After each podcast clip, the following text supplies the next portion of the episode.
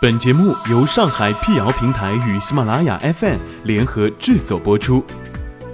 让信息对称传播，让谣言止于透明。欢迎来到谣言侦探社，我是侦探猫皮尔摩斯，当然你也可以叫我皮仔。在今天的辟谣开始之前呢，欢迎关注我们的微信公众号，请搜索“上海网络辟谣”并认准加 V 标志皮仔在等你哦。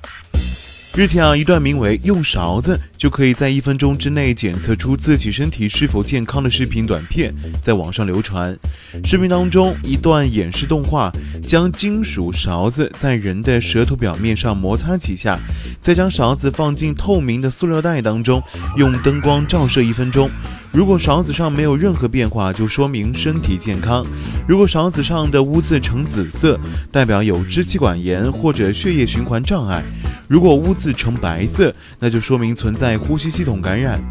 解放日报上官新闻记者按照视频当中的方法，给自己做了一个健康测试。在经过手机手电筒的照射之后，勺子上的污渍略显白色。按照网传视频的说法，应该是呼吸系统感染。但是记者近日并没有感冒、咳嗽、流鼻涕，呼吸系统也丝毫没有感染的症状。这个舔勺子测健康究竟靠不靠谱呢？专家认为这种方法完全不靠谱。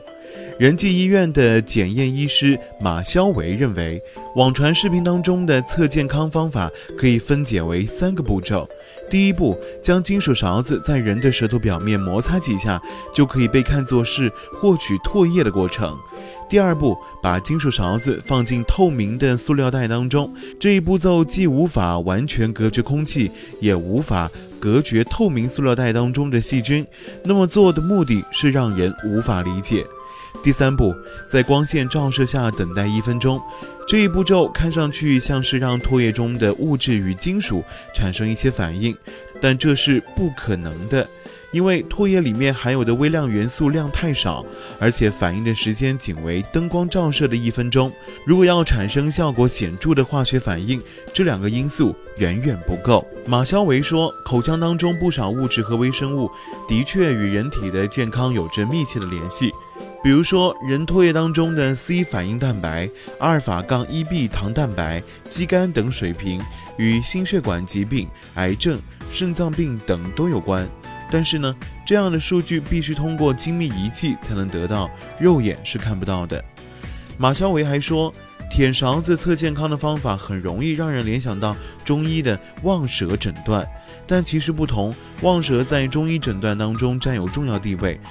主要是通过查看舌质和舌苔的形态、色泽、润燥等方面的变化，测知病情变化。